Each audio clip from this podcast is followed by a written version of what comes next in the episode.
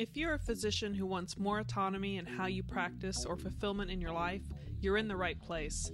This is the Changed Physician podcast, where our guests reveal how you can learn the mindsets, skills, and strategies to create the life you want without selling out your morals or values. But before we begin, I want to remind you of the free book giveaways, guides, and other physician resources available to you at thechangedphysician.com. Hey, folks, welcome back to another episode of the Changed Physician Podcast. As your host, Dr. Kevin Cuccaro, with my Amazeballs co host, Dr. Melissa Cady, and today's guest, Dr. Bill Lear. Dr. Bill Lear is a Mohs surgeon who practices in the state of Oregon um, with a fascinating story that we're, we'll be delving into because he actually started his medical career in Canada. So, Bill, great to have you on the show. Great. Great to be here. Thank you, guys and I, do have to do one disclosure. You know, they all those those financial disclosures, and Bill is actually my next door neighbor, so this was pretty easy one to do. But that yeah. doesn't bias us in any way, shape, or form because it is still an amazing, uh, amazing right. Um, all right, we like to always start here on why you actually went into medicine, and specifically for you, because you've had sort of a complicated. Um, I'm not going to say torturous career path, but it definitely have some turns and twists in here. So why did you go into medicine? What were your kind of first initial reasons to do this? Yeah, well, I was, um, you know, I was a real science nerd, um, like in junior high and high school. Uh, you know, I taught coding to kids and and actually when I was in my last two years of high school, I somehow weaseled my way into a molecular biology position and was doing like piece like uh, molecular biology of the renin-angiotensin system. And um, I mean, I just love that stuff. I like, I love science. Um, but when I was 16, my younger sister was born and she had a coarctation of the aorta. Mm. And I remember uh, my parents bringing her home um, and she wouldn't feed and her lips started turning blue and so she needed cardiac surgery when she was like, I don't know, seven to 10 days old. And, um, and it was a, it was a success. And, um, and it was really impactful on me to see the impact that science and somebody's hands could have on life. Um, and so for re- me, that was really it. It was like a combination of like really a, a, a real love of, of science um, and having an impact with science. So, so that, you... that would have been that would have been the reason. And so when I was like a senior in high school, um, you know, doing all this molecular biology, which was at the Heart Institute, I did high. So I'm from Newfoundland, um, which is another, which is probably another podcast story. Um, but then I finished high school in Ottawa and, and worked at the Heart Institute and then went to University of Ottawa, knowing I, you know, the very first day of University of Ottawa, I knew I was there to go to medical school.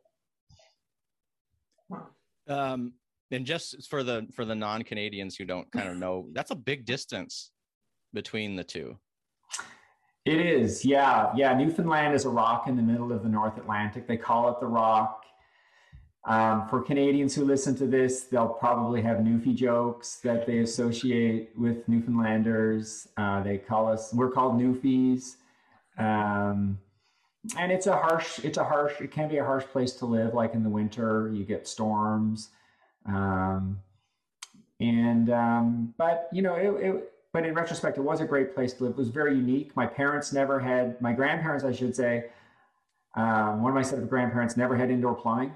Whoa. They had an outhouse cantilevered on the edge of the cliff in the North Atlantic. So when you went to the outhouse and you looked down, it was the North Atlantic, hundred feet down.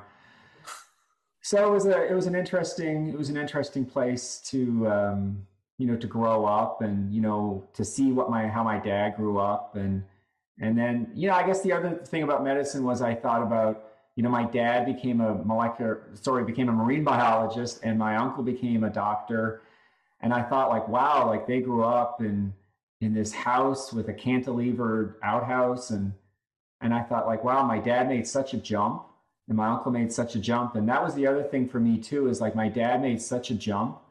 Do you know what I mean? Like in terms of wealth and prosperity mm-hmm. from his own parents who did their best, you know, in a very harsh climate in a tough area.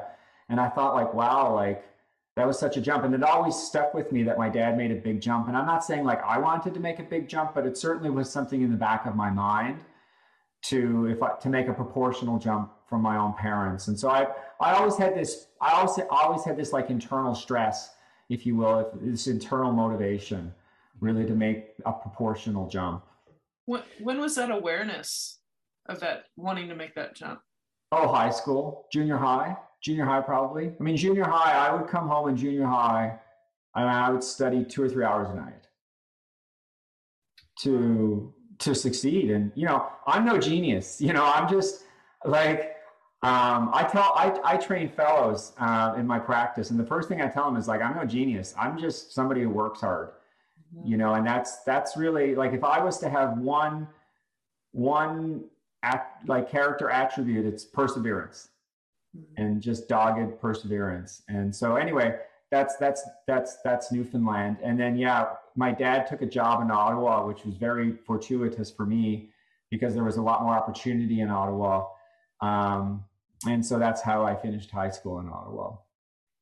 Wow. I mean, there's so much there we could talk about, but, oh. we, had, but we have, you know, we have, I want to cover at least your story and then we can get back because that there was an important piece there that, that, that I'm going to highlight in the future. But, um, so now you're starting medical school. So it was it was straight pre med track for you. You were again kind of like yeah pre med. I, I mean, I did a full biochemistry degree. I actually got into medical school out of after three years of under of so in Canada they call it undergrad. I don't know, mm-hmm. but you know, three years of college, three three years at University of Ottawa. I got into medical school, but I actually stayed for a fourth year to do more molecular biology stuff because I had some unfinished business in that. And uh, I was really deep into it, you know, the renin-angiotensin system and looking at, you know, renin activity in the heart. And I was really into qRT-PCR, which is quantitative reverse transcriptase PCR. And um, it was like a big part of my life. And, um, um, and so, yeah, I got into medical school, but deferred for a year to, to do some more research. And then, um, yeah, I went to University of Toronto for medical school?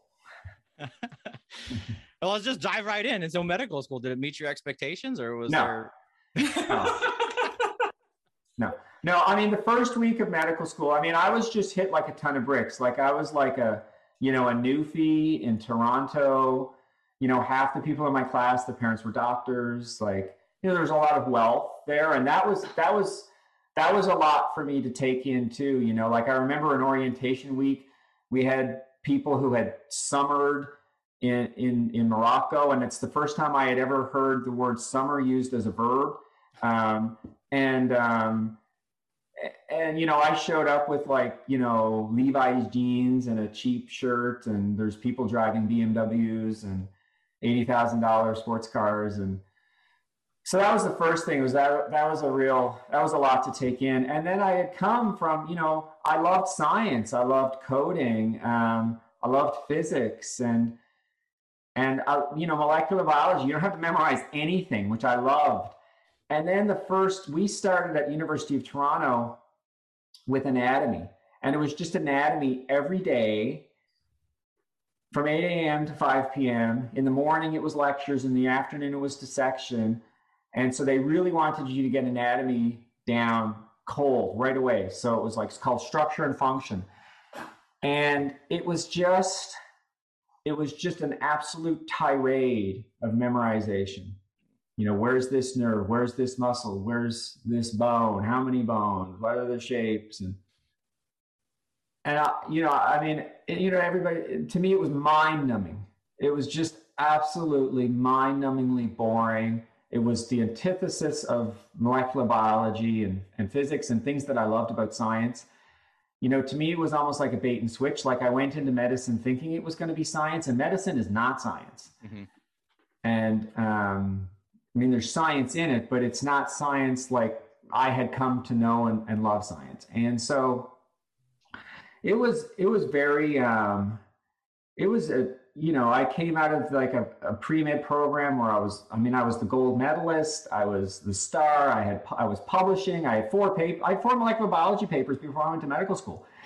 and, um, and I get to medical school and I'm really just average, you know, because I'm not a great memorizer and I've always known I'm not a great memorizer. And it's the volume of memorization. It's just, I mean, every day, just like memorize, memorize, memorize, memorize. And there's no understanding. There's no kind of like trying to understand concepts. At least where I went to medical school, it was all just memorize, memorize, memorize. And that was, you know, that was a real ego blow, you know, when you know you go from being the top student and doing things that you're good at to being a mediocre student doing things you're not that good at and you don't really enjoy you don't really i didn't really enjoy memorizing stuff um, so so that was a pretty rough that was a pretty rough transition i would say for me going to medical school truth be told a few months a couple of months in i actually went to university of toronto law school and I talked to the dean of the law school and I said, you know, I don't know if this is for me. Like, and he just he told me he's like, you know, you should just you should just stick it out for for the first year and then you know just see. And I mean, I was just grasping. I thought of like doing engineering or going to business school or whatever else. It was just it was a it was a tough. I would say it was a, it was a pretty tough year for me. So would you say that conversation is what kept you there that full year? Yeah, I would say that was that was part of it. Um, is to just you know just st- I had made this decision to do this, and I thought, well, I'm just gonna I'm just gonna stick it out and just um, you know make the best of it. For at the last half of the first year of medical school, the last the second the first semester ended right before Christmas. And luckily, the second semester, the second part of the first semester was cardiovascular sciences. And I was like a master. I mean, I had worked at the Heart Institute for like six years by that point. And so, but they failed half the class right before Christmas. Now, I was not in the failing half of the class. Um, but I remember people going home devastated after that because uh, luckily that that part was more concept and you know do you understand cardiac physiology? And it was like you know drinking from a fire hose for those i remember what four to six weeks of that course. And so i did go home for i went home at christmas um, feeling better about myself like okay there is a part of medicine where like i belong there's it's not just mindless memory of of, an, of anatomical structures. There is some concepts, and my background is somewhat helpful. So, uh, you know, unlike half my class that went home and had failed that that uh, part of the course, I went home feeling pretty good about myself. So that that was helpful. And and also then you know Canada, it's like the dead of winter. Then then it was spring, and then I also got the the summer after first year. I went back to the Heart Institute where I had a a really good um, scholarship. Um, like I got a grant to do my research that summer, and so I had like that to look forward to. Um, so yeah, that kind of got me through first first year. Yeah, how was the rest of medical school?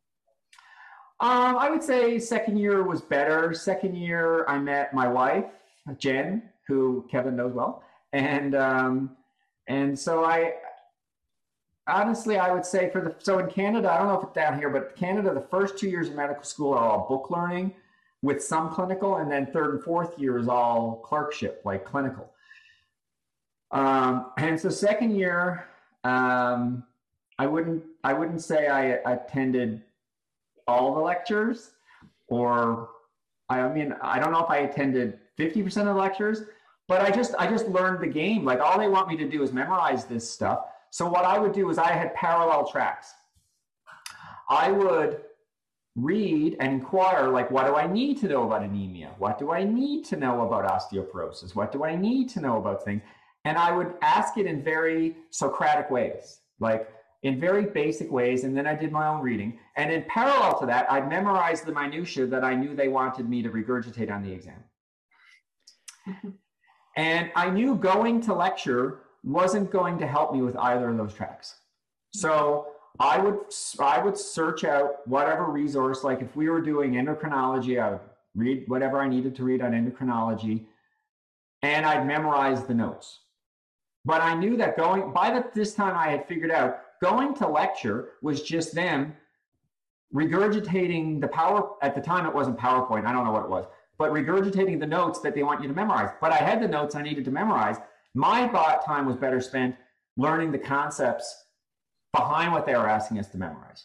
Mm-hmm. And so second year for me was a lot of spending time with Jen and um, and doing that, which at times felt odd. Like I mean, there was like weeks where I hardly went to class, but I was I was doing well. Um, and it all paid off for me though. In, in, in clerkship, really, it paid off. And so I went to in clerkship. Um, there was rotations where people who had much better much better marks than I had weren't so good in the clinic.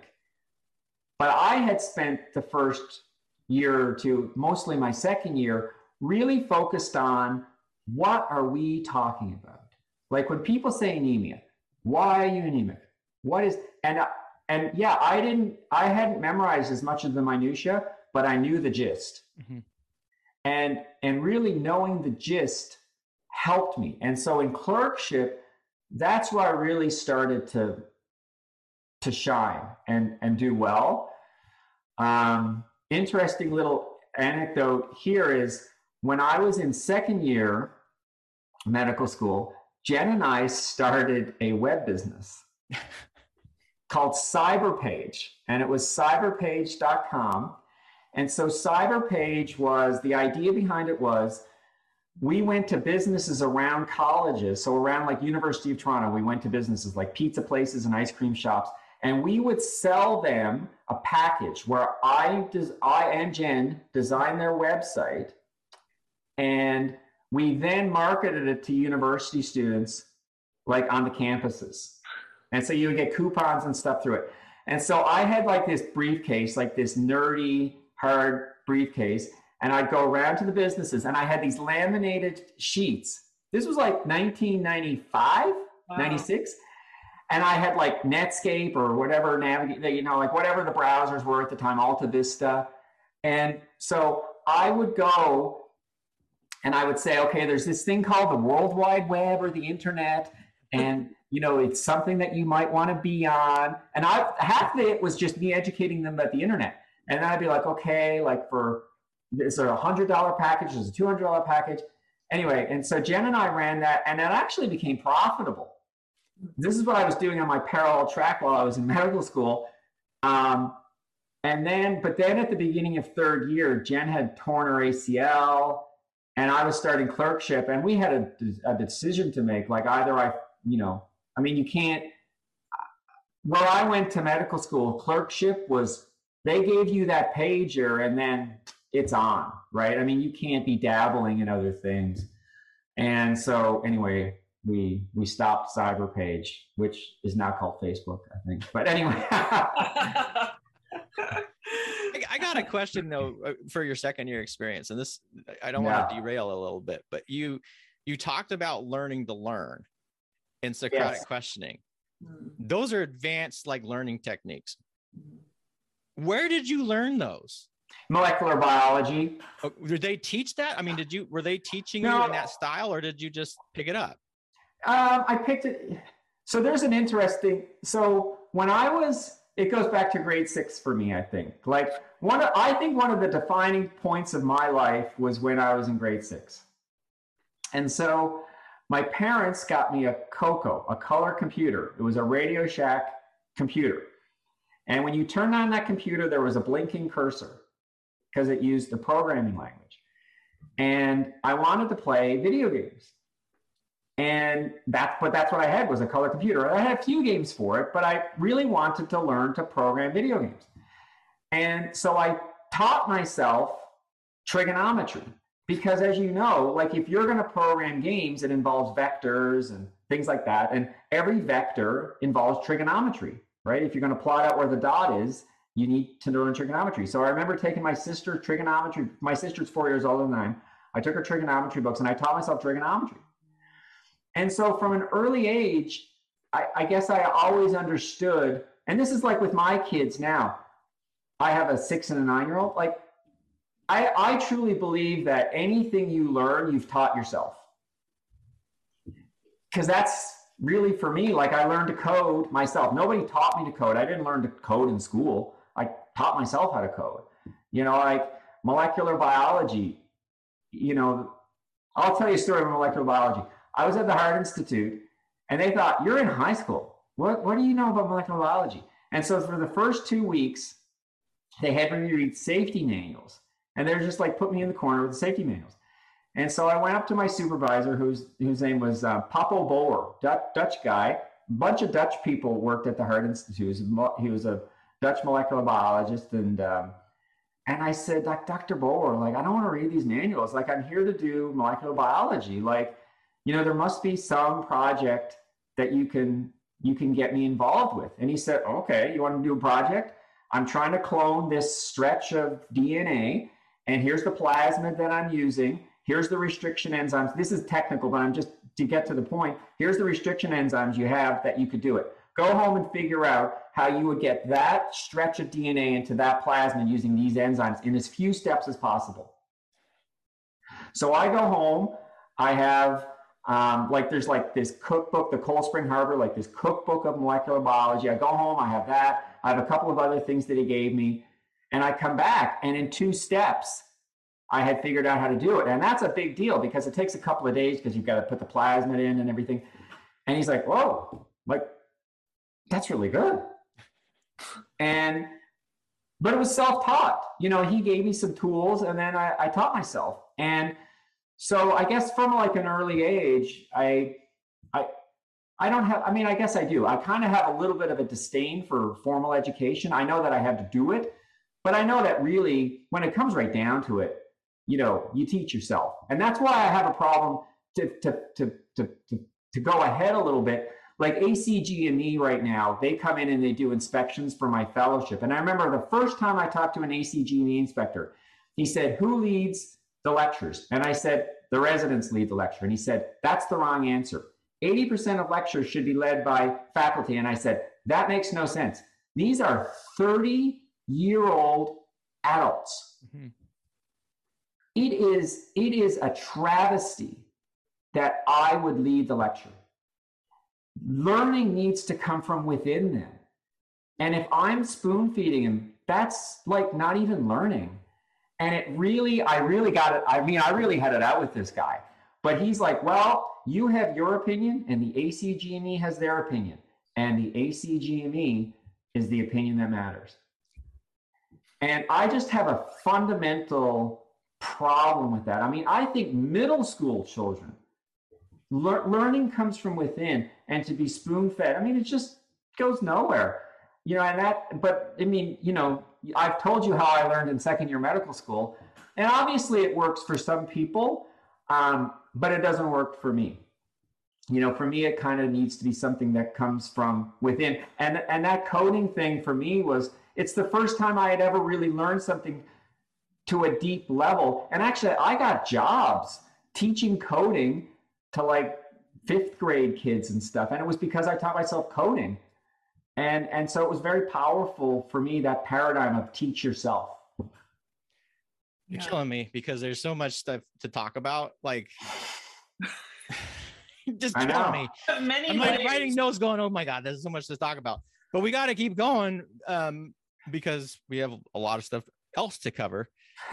Uh all right so so much we want to delve into there but we're not going to. Now you're in medical school you you have gone into clerkships with and learning how to learn and, and being able to apply concepts and learning kind of the the what and whys of things um, so when it comes to residency i'm going to assume that canada also parallels the us mm-hmm. in that way as well because we do the first two years of clinical first then two, the third and fourth years are are um, your clerkships yeah. and then residency match so mm-hmm. so how did how does that approach for you and then what was your specialty and why did you choose it because that obviously relates to now. So for me, and Jen and I had this like big conversation about this at our dining room table because I was thinking like, oh, like maybe so in Canada, like to be a cardiologist, I would have done internal medicine for three to four years, and then cardiology for three to four years, and then they often do like interventional fellowship or whatever. Um, But in Canada, if you do primary care, you can re enter training. So in Canada, primary care is two years, hmm. not three. So, so I knew that. So like if you do two years, you could go back and retrain. Whereby if I did internal medicine, that's it. I mean, that's your training and you're done. Oh. And also, I was still had this like I'm not. I wasn't totally sure about medicine. I just wasn't totally sure it was it was for me. And so I decided to do family medicine, which is primary care in Canada. And so I matched into primary care in McMaster. And McMaster was just like the perfect place for me. So, McMaster University, if you don't know, is basically the birthplace of problem based learning in medicine. And it started in the early 70s there. Harvard later adopted problem based learning. Now people know problem based learning is good even for like elementary children. And and McMaster was a very like um, open-minded, kind of like why do things work? Very Socratic, very unlike the regimented way of University of Toronto, at least the way it was when I was there. Um, and it was just a great environment for me. So I really enjoyed my primary care years at McMaster. You know, I mean, like Gord Guyatt and those guys, they wrote the book on evidence-based medicine um, which I also have thoughts on now. But but um, but anyway, they really were outside the box thinkers, which really was great for me. Open-minded thinkers, very collegial environment. So I had a really I had a really great time um, in primary care. I knew I was doing primary care to do emergency medicine. By the way, I knew that if I was going to practice medicine, it was going to be ER. Like I loved ER when I was a clerk because there was just so much. You never knew what was coming in, and you were always thinking. It was always on the fly, and that's what I didn't like about cardiology. Is I remember I love cardiology research, but cardiology rounds they would have these like index cards and like which coronary is diseased and what in like and then it was all this like trials like oh like what did this trial say about that it wasn't like er where it's like somebody's coming in what am i going to do i got to think from first principles i have to think I have to think. I don't have to just regurgitate the latest, you know, ARB trial or whatever, you know, like, in, in, in so cardiology wasn't, research cardiology was great. Clinical cardiology probably wasn't going to be for me. Um, and so anyway, I had a great time um, at McMaster. It was a great place. Um, um, and so then I did, um, I did ER and I had done some derm in in residency, and actually the last year of medical school I did derm and did really well in in derm.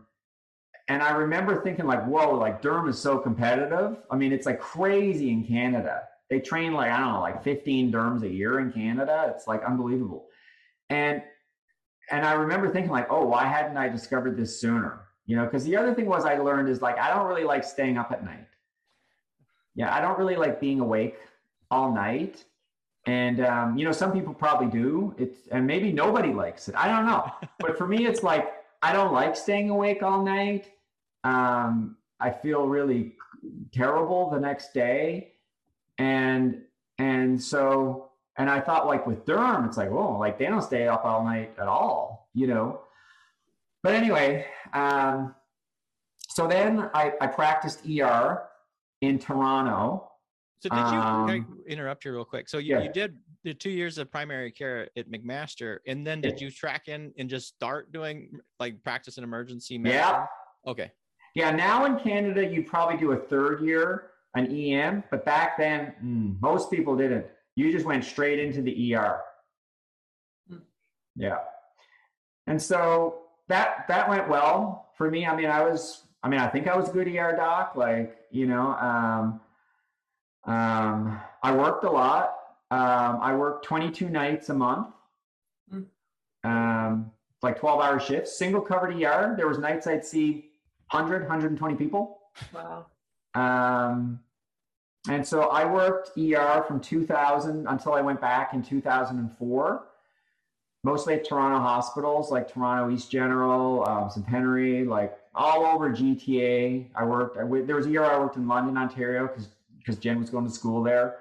Um, so I did. I mean, I did. I was like full on ER. I mean, I was like doing it every day. And the ERs I worked, like the specialists didn't come in. I mean, I did chest tubes. I reduced Colles fractures. I did all my own lacs. Um, you know, intubated tons of people. Um, I mean, it was full on. It was full on where I was doing it. I mean, I remember I had a friend who was a plastic surgeon. I won't name the hospital, and he was a junior plastic surgeon. And the, and the senior plastic surgeons told him, you know, don't if you get an ER page, you don't go to the ER because we have trained the ER that they handle everything. I once had when I was an ER doc, I once had I mean, I have a lot of stories, but I once had a husband who threw get like some kind of flammable liquid on his wife and then lit her on fire. Huh. And then he got burned in the process. Came in, she he dumped her off at the ER, and then he he had to come in. I mean, I'll never forget this. And then she came down the hall, and all I heard was somebody moaning, "I'm gonna die, I'm gonna die." And she was black, just black. All the clothes was burned, skin is falling off walking in. So we bring her in, we resuscitate her. And this is like in like the middle of winter in Toronto. And he comes in, he's got inhalation damage. We intubate him. And um, she's got inhalation damage. And I mean, they're just filling up with fluid. And they're, I'll never forget. I mean, I can like see this, right? And so they're in bays one and two of like critical area and snowing. It's like a snowstorm, right? And so we didn't have a burn unit in our hospital. So I'm resuscitating them. But in the meantime, I got a whole ER. I mean, I got these two people. I got a full ER. I mean, I got like chest pain and belly pain and lacs and fractures and everything. So I'm managing these people. I'm managing an ER. And so the burn unit's full at Sunnybrook, which is like the main Toronto burn unit. So these people are going to have to get shipped out to London, which means a helicopter. And so this is going to take hours for them to get shipped out. And so I'm talking, so we had CritiCall. So CritiCall is who you called if you needed people to be transported. So I called CritiCall and they said, Oh, you're going to need your plastic surgeon to manage these people. And I'm like, yeah, I, yeah, that'd be great. Can you call them? And so, and so I call the plastic surgeon. He picks up the phone and I describe and he's like, hold on one minute. I don't do burns. Click. Hmm. It was rough. I mean, it was like hand to hand combat working, you know, Canadian. And when people talk about Canadian healthcare in America, it's like, it's not as bad as the Republicans say and not as good as the Democrats say. It's like, it's a little, you know, it's a little in the middle. I mean, and there's no such thing as Canadian healthcare, of course. Every province has its own healthcare system. So, healthcare in Ontario is different than healthcare in BC. And furthermore, like it depends on the density of doctors. Like if you're in downtown Toronto, you are getting excellent quality care from world class people with not much wait time. If you're in like rural like Saskatchewan, that's a different deal. You know, so you know, there's no such thing as Canadian healthcare, and you know, and even though I just described an event that was not great, overall, you know the healthcare is good, especially if you're in downtown Toronto. But it can be pretty limited if you're out if you if you're outside of that. So anyway, I mean that's you know that that's a bad example that I just gave you, but I had lots of examples of that where I was the one. I was the one managing this stuff. And I described ER, my years of ER, I described to people as it was an amazing job and a terrible career for me. I learned a lot about humanity I learned a lot about, um, you know, like they call it like the difficult patient, which I hate that term. But I learned a lot about like when people are in a bad state, they behave in certain ways. And I learned how to deal with those people. So now, like in my practice, like, oh, you're good at dealing with difficult patients.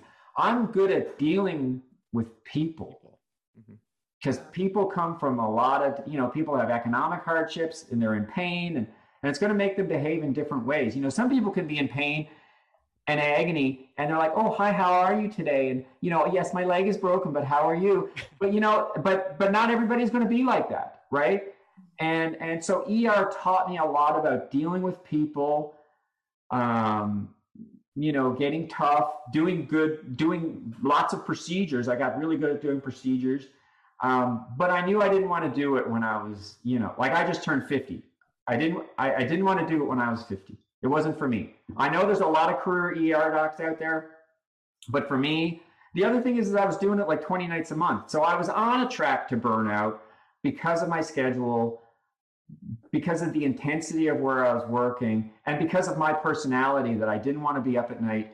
And I also, as a medical student, loved the, the variety and not knowing what was coming in. As an adult, when it's my license on the line, I increasingly didn't like it.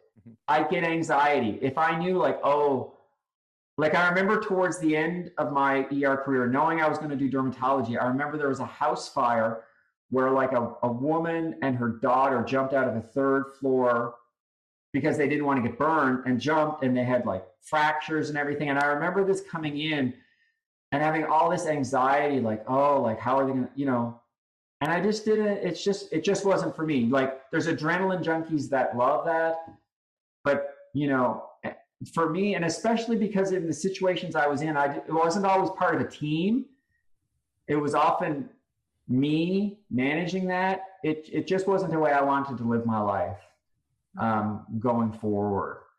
So i i was lucky. I, I had a reentry track and um, and so how it works in canada is first you get the funding. So you had to convince the government to train another dermatologist. That took about a year and a half or so. And then um, you take that funding and and um, there was two programs. There's university of ottawa had a dermatology program. University of toronto university of toronto was like a world-class dermatology program. Um, so i got into ottawa first and i kind of was like well i'm not so sure because i was waiting to get into toronto. And then i got into toronto and it was kind of like a no-brainer. I mean i'm going to go to u of t to do dermatology. Knowing by the way that there was mohs surgery um, and because I loved procedures in the ER, I pretty much knew from day one I was going to do Mohs surgery. Hmm. So when then? So you, how long is is derm after you've done this reentry track? So normally derm is two years of internal medicine or primary care and three years of derm. But because I had done the two, it was just three years of derm. So it's the same as in America. Mm-hmm. Except in America, derm is one transitional year plus three of derm. So anybody who trains for derm in America usually has to do an extra year of internal medicine in Canada to sit for the Royal College exam. Um, and so anyway, so derm's three years. So I did three years of derm and then applied into the San Francisco match for Mohs and matched into Seattle. And that's how I ended up in the US. So that this is just a little point of kind of interest here. So, as a Canadian physician, the San Francisco match, which is this, this sort of like that specialized match for certain certain yeah. programs, you you can transition into that no problem. As there's like no other steps other than just. Oh yeah, coming coming from it's it's actually a it's a pretty easy process to go from Canada to America. It's not as easy to make the reverse jump hmm. because Canada often has extra years. Like for me, for derm, it's five years to write the Royal College. Most American dermatologists have four. So, like when I was training, there was a guy who had trained in Michigan, um, in derm. He was doing an extra year of internal medicine so he could sit for the Royal College exam. Then I will also talk about the exam. The Royal College exam in dermatology is difficult. It's one day of written, not multiple choice, written. I mean, they have like a question at the top of the page a sentence and a blank piece of paper. It could be like, draw the porphyria pathway and explain its relevance to PCT. It's written. It's written. So the first day is written. I mean, writing, not no multiple choice, no true or false. Writing. If you don't know how to spell it, it's wrong, right? So that's day one. Day two is an oral exam. So, like, you'll be looking at microscope slides, and then, like, a world expert in dermatopathology walks in the room and says, Tell me about the slides, and starts to quiz you on it. And it can go anywhere. You know, I mean, if you bring up methotrexate, they'll say, Oh, you brought up methotrexate. What's the mechanism of action of methotrexate? oh, do you know any do you know any case reports around toxicity in this population? And oh, I mean, there's nowhere to run and nowhere to hide. It's brutally difficult. Wow. And How so long was the oral part then? Was it a day. The full day was oral. I mean, pretty much, pretty much. My recollection was it felt like a week, but you know, maybe I don't know. It was a few. It was definitely more than a few hours. And so the my, so the American so so Canadians when we go write the American Board of Dermatology exam, I mean, I'm I'm just going to be honest, it's a joke. Hmm. I didn't even really study. I wrote my so I wrote the American Board. I had thought I was going back to Canada to practice Mohs, so I didn't have American Board exam, but I was ACGME. So yeah, I did I did my fellowship, and then when I knew I was going to stay in the states, I wrote the American Board exam that summer. I I mean, I, this sounds obnoxious. I didn't even study really because it was like I mean I had so much knowledge from training in Canada. You know, the University of Toronto Derm did such an amazing job training me. Um, it was so rigorous, and we had a we had we had some failures when I was a junior in the Royal College exam, and it really lit a fire under me and my my co-chief Devindra to say, hey, we're not going to have staff teachers. We're going to teach ourselves. And so that was another point in my life where it was like, oh my gosh, like I could fail the Royal College exam. I've come back to train and I could fail that exam. I am not failing that exam. There is going to be a 0% chance I fail that exam. And the only way, going back to my trigonometry example, the only way I know I will pass that exam is if I take control of my learning. Mm-hmm. And so, you know, Devindra and I like outlined a curriculum and and really took it on ourselves. Like we are going to hammer these concepts, and we are going to leave nothing to chance that we are going to pass that exam. Man, you you definitely there's so many uh, podcasts, Kevin, we could think of like the dogged determination, the self initiative, this love for learning, this all these things. So um, to stay on track, because um, I can go on a tangent too. Um, with being in derm now, so how long have you been doing derm at this point? Like what year was it you're officially doing derm? So I was doing, I went back to dermatology in 2004. Summer, so July 2004, I started dermatology. Okay. Uh, my last ER shift was June 17th, 2004. Not that I remember the day fondly, but I do remember walking out and I walked down a hill and I could see my car. And I remember them saying, like, oh, maybe you'll come back in moonlight. And I said, yeah, maybe. And I walked out, and the sun hit. It was like seven o'clock in the morning because I had done a night, and the sun hit my face, and it was warm. And I thought, and I breathed in the air, and I thought, I'm never going back again. that was awesome. So, so with, I mean, you have such an awareness and and good memory of a lot of things that really stuck with you over the years. You know, after you started the derm, I mean, I know you have multiple layers to you when was this next layer of uh, or has it just been derm i mean i know kevin knows you a lot better than i do but well, we have to get to the Mohs part because so it, you're 2007 you must have finished derm so 2007 oh. i finished but like day one you know i love procedures the thing i did love about er was procedures like I loved reducing Colles fractures, which I know would have been more ortho, but I loved all procedures like lacerations and stuff. And so I knew, like pretty much day one, I knew I wanted to do Mohs. So the two Mohs surgeons were Christian Murray and Nowell Solish, who I still know well, um, and are great, really great guys. And if you're listening, hi. But um, but um, yeah, I mean, I pretty much came out to them in the beginning. I was like, you know, like psoriasis and atopic, that's not not really my bag. Um, yeah, I'd really rather do Mohs. And so they knew that. And so I did a lot of research with them. We published, I don't know how many papers now, but you know, a few. Um, and so they knew I liked it. Uh, everybody knew I was pretty much open about that, that I wanted to do it, even though I knew there was not a great chance of getting in because there's the match. Um, and so, yeah, I was like a Mohs keener it, um, for those three years. And so then I matched. The match happens in like, I think November of my senior year. So November of 2006, um, I would have matched in to Seattle um, and I actually, so I mean, this could get really deep here, but anyway, I came on a J visa thinking I was going to go back and be the Mohs surgeon in Ottawa. Um, but then a lot of stuff happened in Ottawa, and I won't get into all that. But effectively, halfway through, I didn't really have a job in Ottawa. Uh, there was a lot of political. Canadian medicine can be very political, by the way, and so I'm scrambling. And but I was on a J visa, so I had to practice somewhere that was under service. So they offered me a job at UW, but I couldn't take it. I mean, King County is not under serviced, and um, and so anyway, I looked at different states. We looked at going to to Green Bay, Wisconsin, but there was a practice here in Oregon. My current practice had a practice in Woodburn, and Woodburn, Oregon, is under serviced. And so anyway, it turns out that um, I mean, there's a story behind this as well, but I ended up in Oregon um, because I needed to go to a place where, because I came on a visa that would have made me go back to Canada for two years, and to get out of that, I needed to go somewhere underserviced. And so, so anyway, twenty-five thousand dollars of legal bills later, I'm, I'm I, at the time I lived in Salem, Oregon, and now I live in, in Corvallis, Oregon. Um, um, but yeah, so I did my Mohs fellowship in Seattle and then ended up here in Oregon. Wow. All right.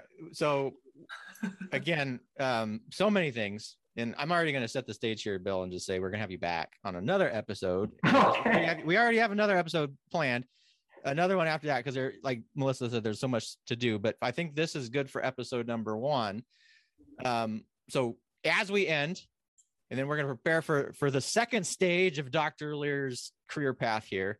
Where can they find you now if, if, if the listeners are interested in, in learning, maybe contacting you, hearing about your your your path, and maybe there's someone who's doing these. Eh, there's a physician out there who's doing some of these these changes. How could they? Where can they find you on the interwebs? Well, well, and pod in podcast too, you'll learn about SutureGard, and so I'm on I'm on suit I'm on LinkedIn. LinkedIn is probably the best, you know, way to to connect with me. So you could direct message me on on LinkedIn, um, and if, and if people want to email me, they could probably email me probably best at bill at suturegard.com.